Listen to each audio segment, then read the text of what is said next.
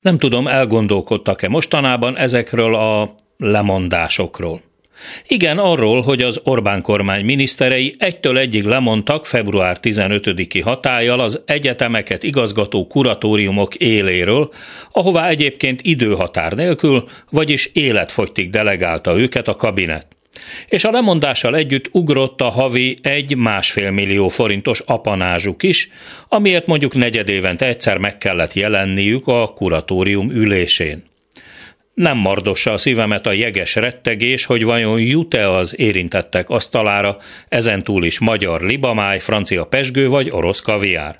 Majd csak találnak a számukra másfajta életjáradékot, hiszen a főnök azt ígérte, hogy senkit sem hagynak az út szélén. Valamilyen rejtélyes oknál fogva azonban mégsem tudom elhinni, hogy nem lesz itt valami kis magyaros ügyeskedés, szemfényvesztéssel és porhintéssel kombinálva. Egyrészt, mert Gulyás Gergely főminiszter a mai tájékoztatóján úgy fogalmazott, hogy a rendszer úgy volt jó, ahogy eddig volt, és csak Brüsszel csökönyös akadékoskodása miatt kellett rajta változtatni. Ez legalább őszinte beismerés volt, és azt jelenti, hogy annyira nagy a baj a magyar gazdaságban, annyira ingatag lábakon áll a forint és a költségvetés, hogy minden brüsszeli eurocentre szükség van a túléléshez.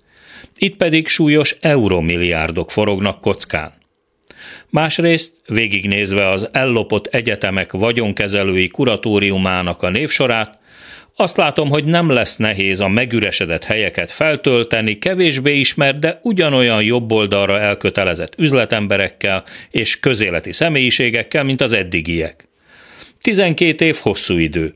Ez alatt nagyon sokan megtanulhatták, hogy merről fúj a passzát szél, kivel érdemes nagyon jóba lenni, kitől függenek a komoly pénzekkel járó kinevezések.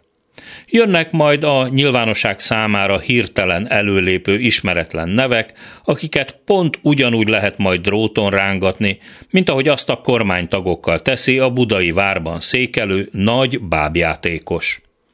Kevésbé finoman. Amerre a lovak elhaladnak, mindig lesz kormánypárti veréb, akinek lesz mit csipegetnie. A hírek után azonnal kezdünk.